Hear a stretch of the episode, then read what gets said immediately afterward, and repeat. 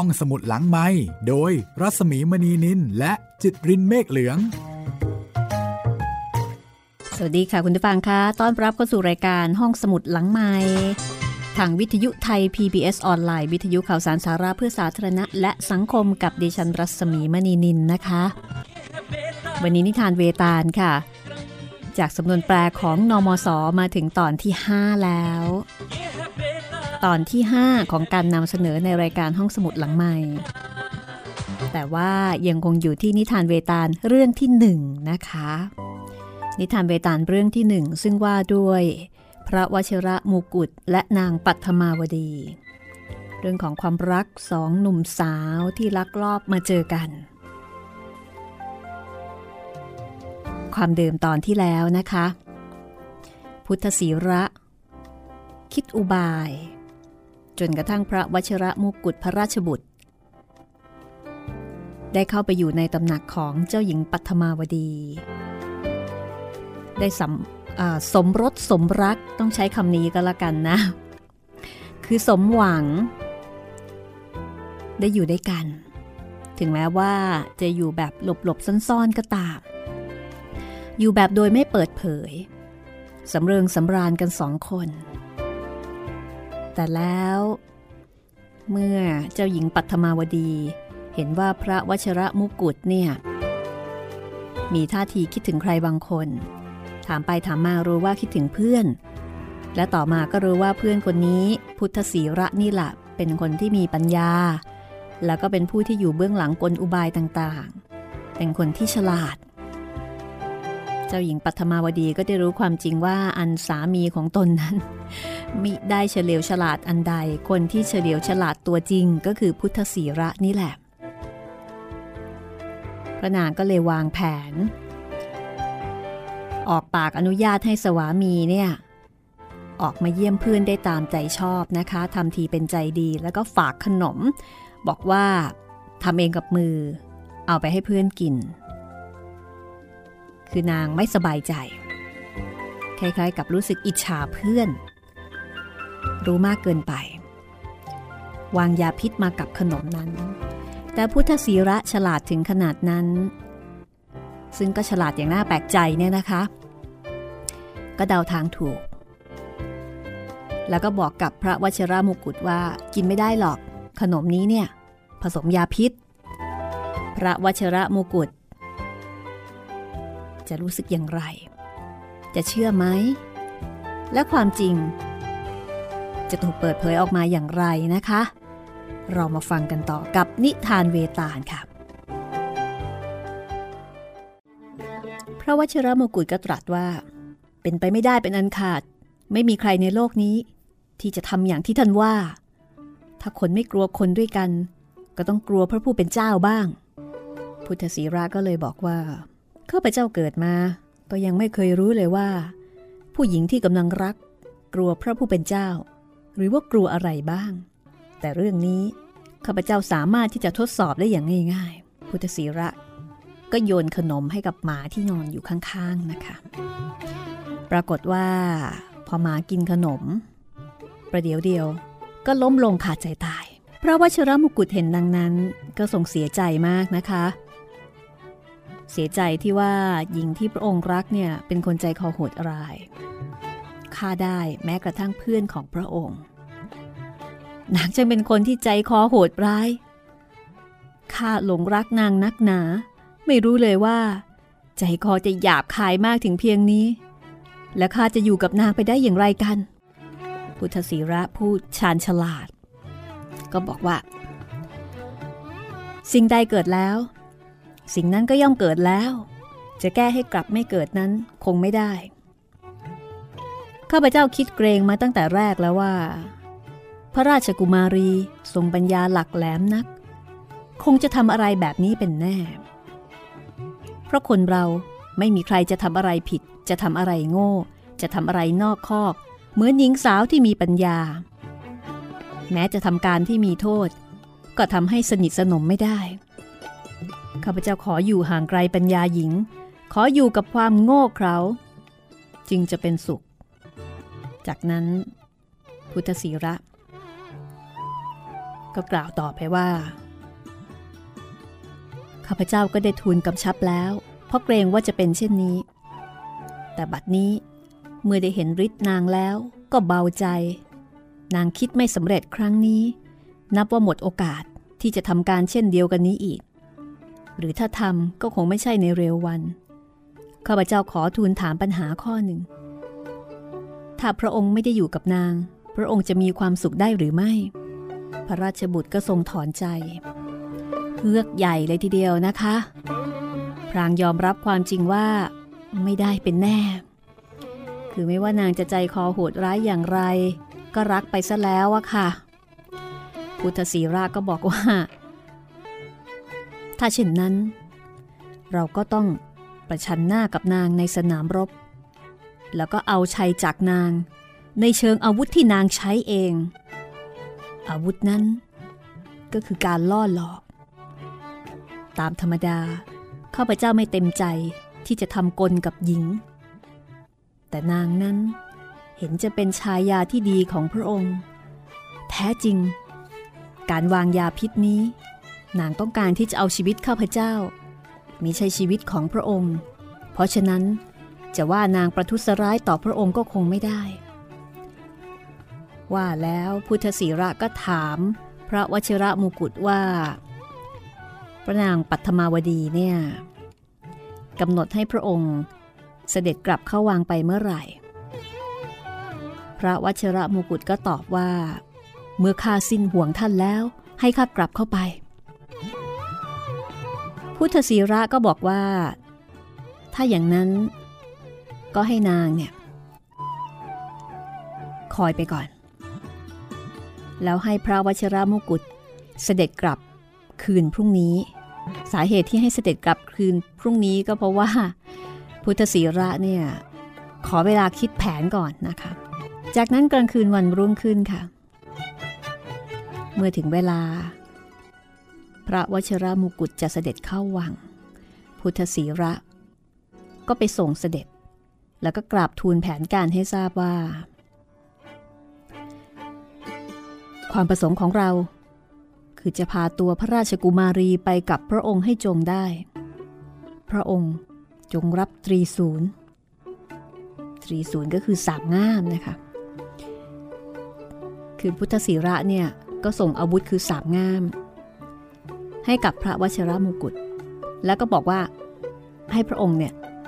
ซ่อนเอาไว้ เมื่อกลับไปถึงตำหนัก ไปเจอนางปัทมาวดี ก็ให้แสดงความรักต่อนางให้มาก แล้วก็ห้ามเล่าถึงเหตุการณ์ที่เกิดขึ้นกับพุทธศีระเป็นอันขาด คืออย่าเล่าอะไรให้ฟัง และหลังจากนั้นนะคะ พุทธศีระก็เดาออกว่า นางปัทมาวดีเนี่ยก็คงจะถามถึงพุทธศีระว่าเป็นยังไง ได้กินขนมแล้วหรือยัง คือถ้ากินแล้วก็คงตายนะคะ ซึ่งนางก็คิดว่าคงจะตายแล้วล่ะ ก็คงจะคอยฟังผลอยู่ พุทธศีระก็บอกให้พระวชระมงกุฎเนี่ยบอกกับนางปัทมาวดี ว่าพุทธศีระป่วยไม่สบาย แต่ยังไม่ได้กินขนมที่นางฝากไปให้ แล้วก็บอกว่าจะเก็บเอาไว้กินคืนวันนี้ในเวลากลางคืน หลังจากนั้น เมื่อนางนอนหลับ ให้พระวชระมกุฎ ถอดเครื่องเพชร เครื่องพลอย คือเครื่องประดับของนางออกให้หมด แล้วก็เอาตรีศูนย์หรือว่าสามง่ามเนี่ยแทงไปที่เข่าเข่าซ้ายของนาง แล้วก็รีบหนีออกมาพบกับกับพุทธศีระข้างนอกนะคะ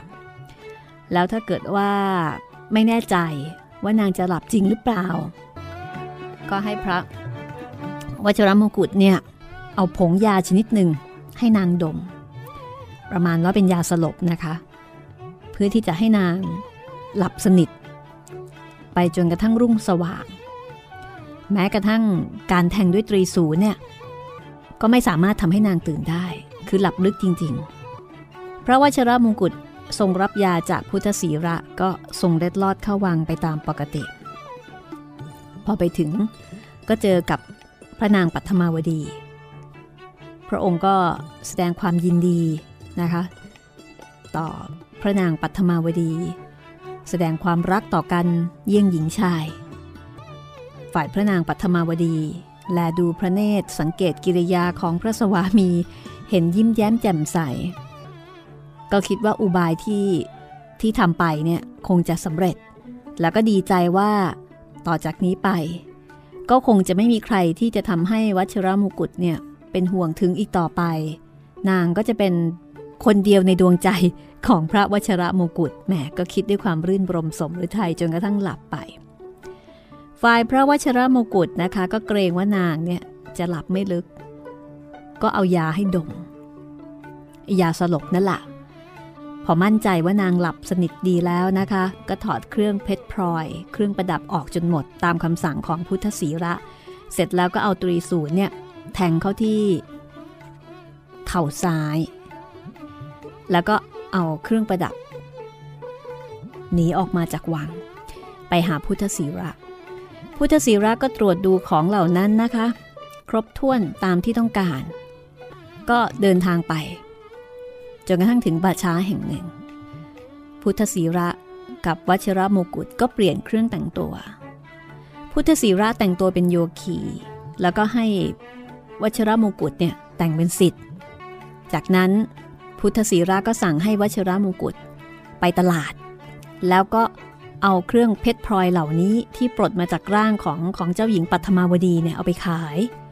แล้วก็สำแดงของให้คนเห็นมากๆ แล้วถ้าเกิดว่าใครจับกลุมเนี่ยก็ให้พาตัวมาหาพุทธศีระทีนี้พอถึงตอนเช้านะคะ พระวชระโมกุฎ ก็พาเครื่องประดับอันมีราคามีค่าเป็นอันมากเหล่านั้นเนี่ยไปเที่ยวเร่ขายในตลาด พอไปถึงร้านทอง ยื่นของให้ดู แล้วก็บอกราคานะคะ ทีนี้เนื่องจากว่าเครื่องประดับของเจ้าหญิงปัทมาวดีเนี่ยก็แน่นอนอยู่แล้วนะคะ เป็นเครื่องทรงของเจ้าหญิง เครื่องประดับนี้ก็คงจะมีราคาค่างวดแพงเป็นอันมากละค่ะ ช่างทอง เป็นคนค้าขายโดยสุจริต เมื่อเห็นว่าพระวัชระมกุฎเนี่ยไม่รู้ไม่รู้ราคาของ คือเข้าใจว่าคงไม่รู้เรื่อง ก็บอกไปในราคาถูกๆนะคะ บอกว่าของนี้เนี่ยไม่ใช่ของดี จะรับซื้อเป็นราคาเพียงหนึ่งในพันแห่งราคาจริง นึกออกไหมคะก็คือเหมือนกับพ่อค้าส่วนใหญ่โดยทั่วไป ที่ถ้าเกิดว่ารับซื้อของเนี่ยก็จะพยายามบอกว่า โอ้ย ของนี้ไม่เห็นจะดีเลย ของดืนดืน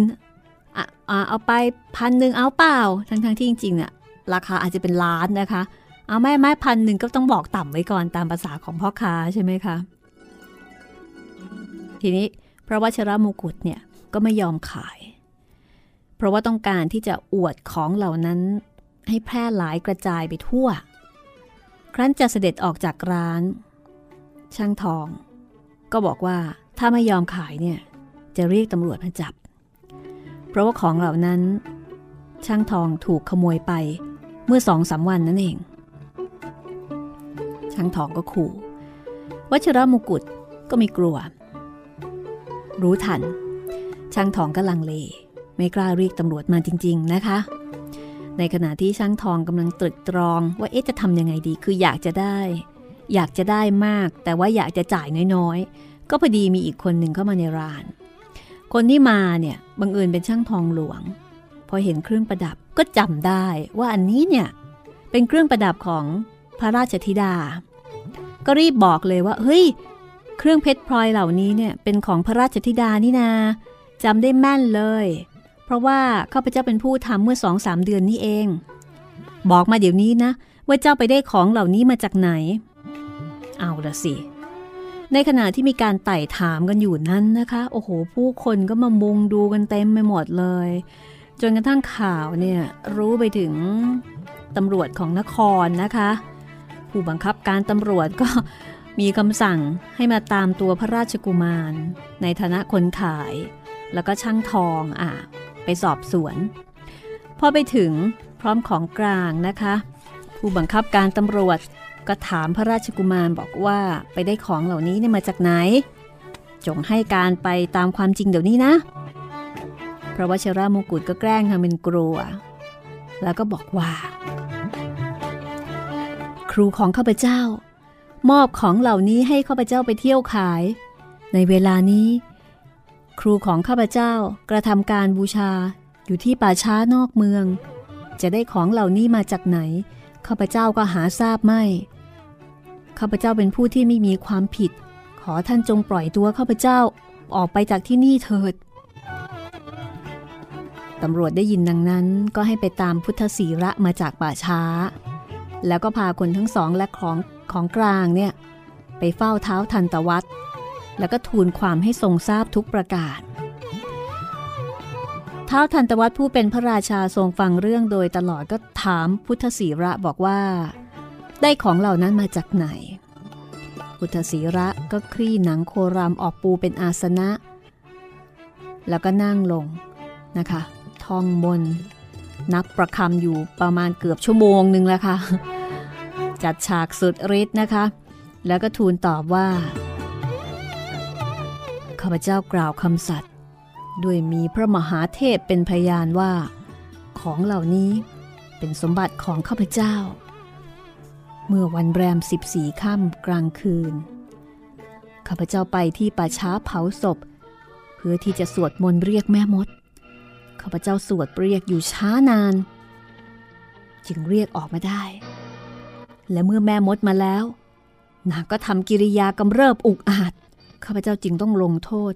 แล้วก็แทงด้วยตรีศูนย์อันนี้ ถูกตรงขาซ้าย แต่ถึงกระนั้นนางก็ยังดื้อดึงอยู่อีกข้าพเจ้าจึงปลดเอาของเหล่านี้ออกเสีย แล้วก็ไล่ให้ไปตามใจ แต่เช่นนั้น ยังทำกิริยากำเริบอยู่อีกช้านานข้าพเจ้าไม่เคยเห็นแม่มดที่ดื้อดึงเช่นนั้นมาก่อน ของเหล่านี้ข้าพเจ้าได้มาจากแม่มดนั้น โดยประการที่ทูลมาเช่นนี้ ท้าทันตวัตพระราชาได้ทรงฟังดังนั้นก็ทรงเฉลียวใจขึ้นมา ตรัสให้โยคีเนี่ยคอยอยู่ที่ท้องพระโรงนะคะ แล้วก็เสด็จขึ้นข้างในพอพบพระราชมารดา ก็ทูลว่า พระแม่จงเสด็จไปยังที่อยู่แห่งนางปัทมาวดี พระราชธิดาของข้าพเจ้า และตรวจดูชงซ้ายแห่งนาง ว่ามีรอยอันใดบ้าง และเป็นรอยชนิดไหน ข้าพเจ้าจะคอยฟังอยู่ที่นี่ พระราชมารดา เสด็จไปสักครู่หนึ่งก็กลับมาตรัสแก่เท้าทันตวัตผู้เป็นราชบุตรนะคะ บอกว่าเจอจริงๆ พระนางเนี่ยไปถึงห้องของพระราชธิดาปัทมาวดี เห็นนางนอนอยู่ แล้วก็มีแผลมีแผลสามรอยอยู่ที่ชงซ้าย มีอาการเหมือนหนึ่งเจ็บปวดมาก พอถามว่า ได้แผลนั้นมายังไง นางก็บอกว่าตะปูตำก็เข้าทางเลยทีเดียวนะคะเท้าทันตวัตได้ทรงฟังดังนั้นก็อ้ำอึ้งในพระไทยทรงคิดว่า การในเรือนหนึ่ง ความคิดในใจหนึ่ง ความเสียหายหนึ่ง ไม่ควรจะบอกให้ใครทราบ เมื่อนางปัทมาวดีเป็นแม่มดเช่นนี้ นางก็มีใช่บุตรีของเรา จำเราจะไปหารือโยคี เมื่อไปถึงก็ถามโยคีว่า ท่านผู้ทรงความรู้ จงบอกข้าว่า หญิงที่เป็นแม่มดนั้น ธรรมศาสตร์บัญญัติให้ลงโทษอย่างไร พุทธศีระผู้เป็นโยคีได้ทีก็บอกว่าข้าแต่พระมหาราชา ธรรมศาสตร์กล่าวว่าถ้าพรามหรือวัว หรือหญิง หรือเด็ก หรือผู้ที่อยู่ในปกครองของเรากระทำความผิด ให้ท่านจัดการลงโทษ โดยการไล่เสียออกจากบ้านเมือง ก็คือ ให้ไล่ออกจากเมืองไปเลยนะคะ แล้วก็ยังบอกอีกว่า จริงๆแล้วเนี่ย ควรจะต้องประหารชีวิต แต่ถ้าประหารชีวิตพระลักษมี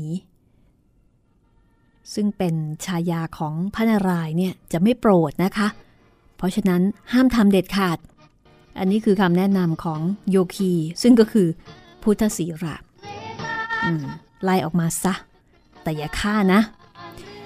พระราชาได้ทรงฟังดังนั้น ก็ประทานรางวัลแก่โยคี คือพุทธศีระเป็นจำนวนมากนะคะ แล้วก็เสด็จขึ้นจากท้องพระโรงพอไปถึงเมือง ก็จับนางปัทมาวดีเนี่ย คุมตัวออกไปนอกเมือง แล้วก็ปล่อยทิ้งเอาไว้กลางป่า ซึ่งมากด้วยพูดผีปีศาจแล้วก็สิงเสือร้ายทั้งปวง ฝ่ายพุทธศีระกับพระราชกุมารเมื่อออกจากที่เฝ้าแล้วก็รีบกลับไปในป่าช้าผลัดเครื่องแต่งกายตามเดิม แล้วก็กลับไปเรือนของหญิงนางนม ให้รางวัลแกหญิงนั่นมากมาย จนกระทั่งหญิงนางนมเนี่ยร้องไห้ด้วยความยินดี แล้วชายทั้งสอง ก็ขึ้นม้า ออกตามพวกราชบุรุษที่พานางไปปล่อย เมื่อพบนางกลางป่า ก็ชวนไปกรุงพาราณสี แน่นอนนะคะ มาถึงตอนนี้นางมีแต่จะต้องตามพระวชรมกุฎกับพุทธศีระอย่างไม่มีข้อหลีกเลี่ยงใดๆนะคะ ถึงแม้จะถูกทำถึงเพียงนั้นก็ตาม เอาละค่ะ มาถึงใจความสำคัญนะคะว่า เมื่อเล่ามาถึงตอนนี้ก็จะเป็นประเด็นคำถามแล้วค่ะ เวตาลจะถามอะไร จะถามคำถามอะไรจากนิทานเรื่องนี้ ติดตามได้ช่วงหน้า นิทานเวตาลเรื่องที่หนึ่งค่ะ ห้องสมุดหลังไม้โดยรัสมีมณีนินและจิตรินเมฆเหลือง นิทานเวตาลก็จะสนุกตรงนี้นะคะ สนุกตรงประเด็นคำถาม ที่เวตาลจะถามพระวิกรมาทิตเป็นประเด็นที่ยั่วเย้า ทำให้อดไม่ได้ ในการที่จะแสดงความรู้ความคิดนะคะ ซึ่งก็เป็นจุดอ่อนของมนุษย์ละค่ะ โดยเฉพาะคนที่มีอีโก้เยอะๆ คนใหญ่คนโตนะคะ คนที่มีปัญญาก็ย่อมทนไม่ได้ในการที่จะแสดงความเห็น พระวิกรมาทิตก็เช่นเดียวกันนะคะ นิทานเวตาลเรื่องนี้เป็นเรื่องแรกค่ะ จะเห็นได้ว่า ความคิดของพุทธศีระ ซึ่งจัดได้ว่าเป็นผู้ชายที่เฉลียวฉลาดเจ้าปัญญาเนี่ยค่อนข้างจะดูถูกผู้หญิงอยู่ไม่น้อยนะ อันนี้ก็สะท้อนถึงสังคมอินเดียมาคะคือดูถูกผู้หญิงนะ แต่ขณะเดียวกันเนี่ยก็เป็นคนที่เข้าใจผู้หญิงได้ไม่น้อย เข้าใจธรรมชาติอารมณ์ของผู้หญิง เพราะผู้หญิงนั้นเมื่อจะดีก็จะแสนดี ดีกับคนที่เธอรัก แต่ถ้าเมื่อจะร้ายขึ้นมานี่ก็เอาเรื่องอยู่เหมือนกัน โดยเฉพาะหญิงเจ้าปัญญาหรือว่าคนฉลาดนะคะ ซึ่งผู้ชายจำนวนหนึ่งก็มักจะหวาดกลัวหญิงเจ้าปัญญา เอาละอยากกระนั้นเลย ไปฟังกันต่อกันละกันนะคะ กับนิทานเวตาล ตอนจบของเรื่องที่หนึ่งแล้วเดี๋ยวเราจะขึ้นนิทานเวตาล เรื่องที่สองค่ะ เวตาลเล่ามาถึงตอนนี้ กระถูนพระวิกรมาทิตว่า พระองค์ ทรงนิ่งฟังมาช้านาน ยังไม่ได้ตรัสอะไรเลย ที่ทรงนิ่งฟังเช่นนี้ ก็คงจะเป็นด้วยเพลินกับเรื่องที่ข้าพเจ้าเล่ามา แต่เมื่อข้าพเจ้าเล่ามาจบเช่นนี้แล้ว ถ้าพระองค์ไม่อธิบายปัญหาที่ข้าพเจ้าจะถามเดี๋ยวนี้ พระองค์ก็คงจะตกนรกเป็นแน่ ปัญหาของข้าพเจ้านั้นก็คือว่า ชายหนุ่มหนึ่ง สหายของชายหนุ่มหนึ่ง หญิงสาวหนึ่ง บิดาของหญิงสาวหนึ่ง ทั้งสีคนนี้ ควรจะติโทษใครมากที่สุด คือพระวชรมกุฎนะคะ พุทธศีระ พระราชธิดาปัทมาวดี แล้วก็พระราชาคือเท้าทันตวัตควรจะตำหนิใครมากที่สุด พระวิกรมาทิตทรงนิ่งตรึกตรองอย่างไม่ได้ตรัสประการใด เวตาลก็เลยทูลเตือนว่า พระองค์อับจนปัญญาแล้วหรือ พระวิกรมาทิตทรงนิ่งตรึกตรองอย่างไม่ได้ตรัสประการใด เวตาลก็เลยทูลว่า พระองค์จนปัญญาแล้วหรืออย่างไร ในที่สุด พระวิกรมาทิตก็อดไม่ได้ ตรัสบอกว่าข้าว่า เท้าทันตวัตเป็นผู้ที่ควรจะได้รับการติเตียนมากกว่าคนอื่น เวตาลก็ทูลถามเหตุผลนะคะ พระวิกรมาทิตก็ตรัสอธิบายบอกว่า เพราะวชิระโมกุฎนั้นอยู่ในเวลาที่ลุ่มหลงหญิง เหตุฉะนั้นจึงเสมอกับคนบ้า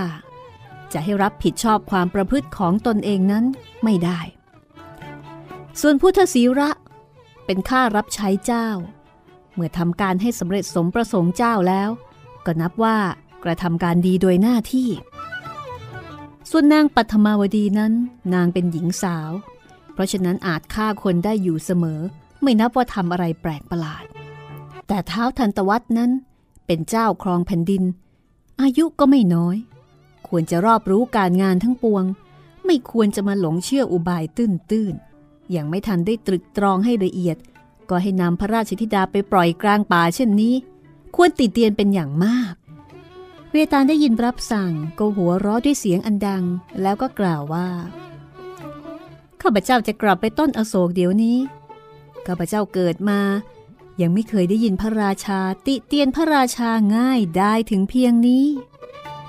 เวตาลพูดเท่านั้นก็ออกจากย่าม หัวเราะก้องฟ้า ลอยกลับไปเกาะห้อยหัวอยู่ยังต้นอโศกตามเดิม คุณฟังล่ะคะ ฟังแล้วคิดว่าใครผิด หรือว่าใครควรตำหนิมากที่สุด นี่คือเหตุผลของพระวิกรมาทิตนะคะ ก็อาจจะทรงประเมินด้วยมาตรฐานของพระราชา ซึ่งย่อมจะถูกคาดหวังมากกว่าคนอื่นนะคะ ในความรอบรู้ แล้วก็มีวุฒิภาวะ เพราะว่าเท้าทันตวัฒนั้นก็อายุไม่น้อยแล้ว แล้วก็เป็นผู้ปกครองด้วยนะคะ มาถึงนิทานเวตาลเรื่องที่สองค่ะ คือเมื่อพระวิกรมาทิต อดไม่ได้ ตอบคำถามเวตาล เวตาลก็หลุดลอย ไปห้อยหัวเกาะอยู่ที่ต้นอโศกเหมือนเดิม พระวิกรมาทิต ก็ยืนตะลึง อึ้งนิ่งอยู่ครู่หนึ่ง จากนั้นก็หันพระพักพาพระราชบุตรดำเนินไปยังต้นอโศกนะคะ พอไปถึงก็ปีนขึ้นไป แล้วก็ปลดเวตาเนี่ย เอาลงมาใส่ย่าม เหมือนเดิม จากนั้นก็เดินกลับมา เวตาลก็เล่าเรื่อง ซึ่งก็กล่าวว่าเป็นเรื่องจริงอีกเรื่องหนึ่ง ดังนี้ค่ะ ในเมืองโพคาวดี มีพระราชกุมารองค์หนึ่งทรงนามว่าพระรามเสน พระรามเสนเป็นพระราชบุตรของพระราชาธิปดี เป็นพระราชา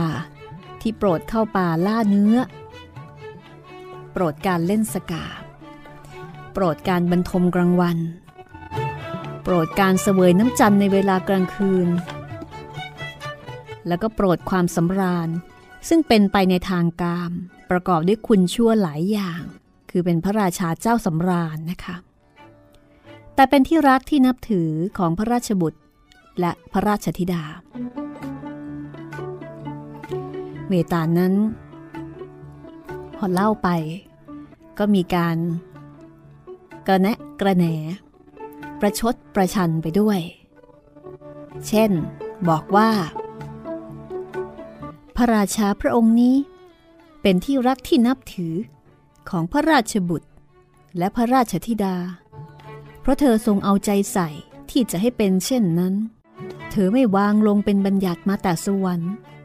ว่าจะมีเหตุอันควรก็ดี ไม่มีก็ดี ลูกจำเป็นต้องรักพ่อ ให้เต็มความรักซึ่งมีในใจ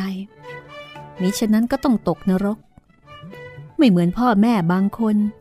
ซึ่งถือตัวว่าทรงคุณธรรมอันดี แต่ใช้ลูกให้วิ่งตามหลังประหนึ่ง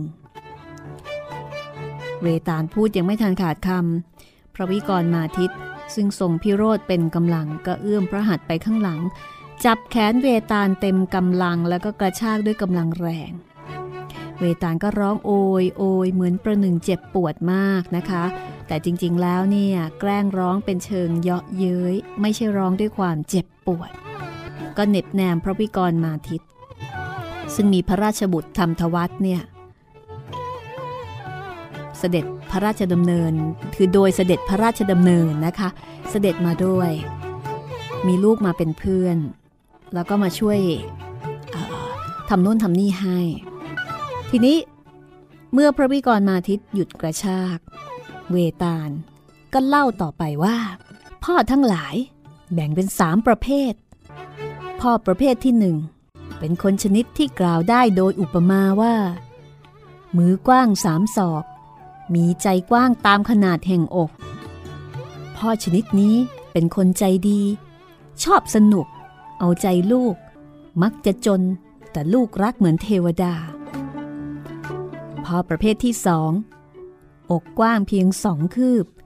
มีใจแคบเข้ามาตามส่วนแห่งอก พ่อชนิดนี้ ถ้าได้ยินข้าพเจ้าพูดดังที่พระองค์ได้ยินอยู่เดี๋ยวนี้ ก็คงจะคิดอยู่ในใจว่า ไอ้ตัวนี้มันพูดถูก กูจะจำคำของมันเป็นคติ ลองดูว่าเป็นผลอย่างไรบ้าง คิดดังนั้น ก็กลับบ้าน ปฏิบัติเอาใจลูกเป็นขนาดใหญ่ แต่ไม่ช้า ก็กลับเป็นไปอย่างเก่า เพราะความเที่ยงในใจไม่มี พอประเภทที่สามเป็นคนอกกว้างศอกเดียวไม่มีเศษ สมมุติเป็นที่สุดแห่งความแคบ และใจก็ได้ขนาดกันกับอกพระองค์ผู้เป็นพระราชาที่ปดีอันสูงสุด เป็นตัวอย่างพ่ออกศอกเดียว คือประเภทที่สามนี้ เมื่อยังทรงพระเยาว์พระองค์ทรงเรียนวิชาซึ่งมีผู้สั่งสอนถวาย เช่นความรู้ที่ว่าไม่เรียวเป็นต้นไม้ ซึ่งคนอาจจะปีนขึ้นไปได้ถึงสวรรค์เป็นต้น ครั้นพระองค์ทรงชนนามายุถึงมัชชิมะวัย ก็ทรงใช้ความรู้ที่เรียนมาในเบื้องต้น ทรงปลูกไม่เรียวสำหรับให้พระราชบุตร ปีนขึ้นไปสู่ทิพยโลก พระองค์จะสอนอะไรตนเองก็สอนไม่ได้ ก่อนที่หนวดแห่งพระองค์งอกงามเป็นช่อ ครั้นเมื่องอกงามแล้ว ใครจะสอนอะไรพระองค์ก็ไม่ได้เหมือนกัน ถ้าใครเพียงจะทำให้พระองค์เปลี่ยนความเห็น พระองค์ก็กล่าวคำที่กวีโง่โง่กล่าวไว้ว่า อะไรใหม่มิใช่ความจริงแน่ ความจริงแท้เกิดใหม่เกิดได้หรือ อะไรใหม่ไม่จริงทุกสิ่งคือ อะไรจริงใช่ชื่อว่าใหม่เอ่ยแต่พระองค์ก็เป็นประโยชน์แก่โลกเหมือนสิ่งอื่น ๆ ในแผ่นดิน เมื่อทรงชนมายุก็อยู่เหมือนอูด เมื่อรับใช้ จนสิ้นอายุแล้ว เท่าแลฐานอัฐิแห่งพระองค์ ก็ประสมธาตุอย่างเดียวกับเท่าแลฐานอัฐิแห่งผู้มีปัญญา พระราชา ทรงจับย่ามกระชาก มันไส้เจ้าเวตาลเต็มทีเวตาลร้องเหมือนเจ็บ ครั้นพระราชาทรงหยุดกระชาก มันก็หัวเราะแล้วก็ทูลต่อว่าข้าพเจ้ากล่าวตรงไปตรงมามิได้อ้อมค้อม เพราะถ้าไม่พูดตรงๆ จะต้องพูดยืดยาวจึงจะได้ความเท่าที่พูดนี้ เอาละบัดนี้ข้าพเจ้าจะทูลเล่าเรื่องต่อไปว่า ครั้นพระราชากรุงโพคาวดี เป็นอากาศปนกับอากาศไปแล้ว พระรามเสนก็ได้รับราชสมบัติเป็นมรดกสืบไป อันว่าพระรามเสนมีนกแก้วตัวหนึ่ง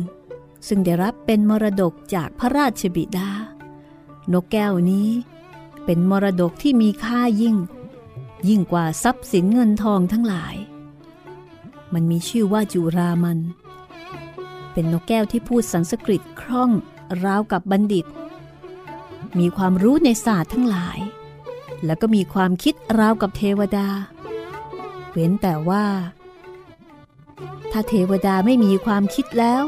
ก็คงจะน่าจนใจอยู่ นกจุรามันนี้ เป็นที่ปรึกษาของพระราชาองค์ใหม่ ในกิจส่วนพระองค์ และราชการบ้านเมืองทั่วไป และวันหนึ่ง พระราชาตรัสแก่นกจุรามันว่า เจ้ามีความรู้ทุกอย่าง เจ้าจงบอกแก่ข้าว่า จะหาได้นางที่ไหน ผู้จะเป็นคู่ควรแก่ข้าทุกประการ นกจุรามันก็ทูลตอบว่าแค่แต่พระราชา ในเมืองมคตมีพระราชาทรงนามว่าเท้ามคเทสวน มีพระราชธิดาทรงนามจันทราวดี นางประกอบด้วยความรู้และงดงามนัก จากนั้นนะคะไอ้เจ้านกนี่ก็บรรยายถึงความงามของนาง บรรยายจนกระทั่งพระรามเสนเนี่ยหลงรักนางเลยทีเดียวนะคะ พระรามเสนก็ต้องการที่จะได้ เพราะนางเนี่ยเป็นชายา แต่ก็ยังไม่แน่พระไทยซะทีเดียวนะคะ ก็ตรัสเรียกพระราชครู ไทยวจินตกะ เข้าไปถามบอกว่า ควรจะได้ใครเป็นชายา พระราชครูตรวจตราตำรานะคะ แล้วก็บอกว่า นางที่จะเป็นพระชายาของพระองค์เนี่ยมีนามว่าจันทราวดี และในไม่ช้าไม่นาน ก็จะมีการวิวาหะของพระองค์กับนางองค์นั้น พระราชาตรวจสอบข้อมูลเป็นแหล่งที่สองนะคะอาคำตอบตรงกันกับเจ้านกแก้วตัวนั้นเนี่ยก็ยินดี ถึงแม้ว่า ยังไม่เคยทรงเห็นนาง แต่ก็เกิดรักใคร่เป็นกำลังนะก็จัดให้พราหมณ์คนหนึ่งเนี่ยเป็นทูต ไปเฝ้าเท้า มัคคเทศออขอภัยเท้า มัคมัคเทสวน เพื่อที่จะทูลขอพระราชธิดามาเป็นชายา ฝ่ายพระราชธิดาของเท้ามัคคเทสวนเนี่ยก็มีนกขุนทองตัวหนึ่งพูดเก่งเหมือนกัน แต่ว่าอาจจะพูดเก่งน้อยกว่านกแก้วของพระรามเสนหน่อยหนึ่งนกขุนทองของอนางจันทาวดีเนี่ยชื่อว่าโสมิกา เป็นนกที่มีความรู้หลายร้อยเล่มสมุดนะคะอ่าเป็นนกเป็นนกที่ใฝ่รู้ เป็นนกที่ชอบอ่านหนังสือนะ ทีนี้วันหนึ่ง พระราชธิดาจันทราวดีนะคะ ก็นั่งคุยอยู่กับนางนางนกขุนทองเนี่ย อยู่ในที่โรโหฐาน พระนางจันทราวดี ตรัสวนเวียนอยู่สักครู่หนึ่ง ก็ไปถึงปัญหาซึ่งได้ตรัสถามแล้วในเดือนนั้นประมาณร้อยครั้งว่า ชายที่สมควรเป็นเป็นสามีแห่งนางนั้น มีหรือไม่ นางนกก็ทูลบอกว่า ข้าพเจ้ามีความยินดีที่จะทูลให้ทรงทราบได้ในวันนี้ อันที่จริง ความมิตรเมียในใจแห่งเราผู้เป็นหญิง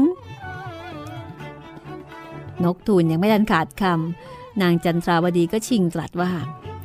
เจ้าจงหยุดแสดงธรรมในทันที มิฉะนั้นเจ้าจะต้องกินข้าวกับเกลือแทนข้าวกับไข่ เพราะว่านกขุนทองชอบกินข้าวกับไข่ ไม่ชอบกินข้าวกับเกลือนะคะ คือนกนี้ตั้งท่าจะสอน เมื่อถูกเบรก ก็เลยทูลบอกว่าข้าพเจ้าเห็นการภายหน้าได้ถนัด พระราชมเสนพระราชาธิบดีครองกรุงโพคาวดี จะเป็นพระราชสวามีแห่งนาง นางจะเป็นความสุขแก่พระรามเสนดังซึ่งพระรามเสนจะเป็นความสุขแก่นาง เธอเป็นชายหนุ่มงดงาม มั่งคั่งด้วยทรัพย์สมบัติ มีใจเผื่อแผ่แก่คนอื่น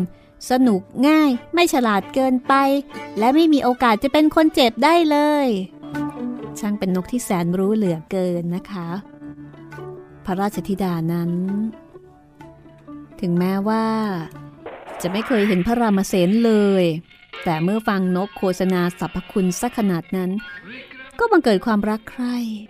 โดยสรุป พระราชาหนุ่มกับพระราชธิดาสาว ต่างคนต่างมีใจให้กันและกัน ทั้งๆทที่ไม่เคยเจอเจอหน้ากันนะคะ เรื่องราวจะเป็นอย่างไรต่อไป ติดตามได้กับนิทานเวตาล ตอนหน้านะคะ ห้องสมุดหลังไม้โดยรัสมีมณีนินและจิตรินเมฆเหลือง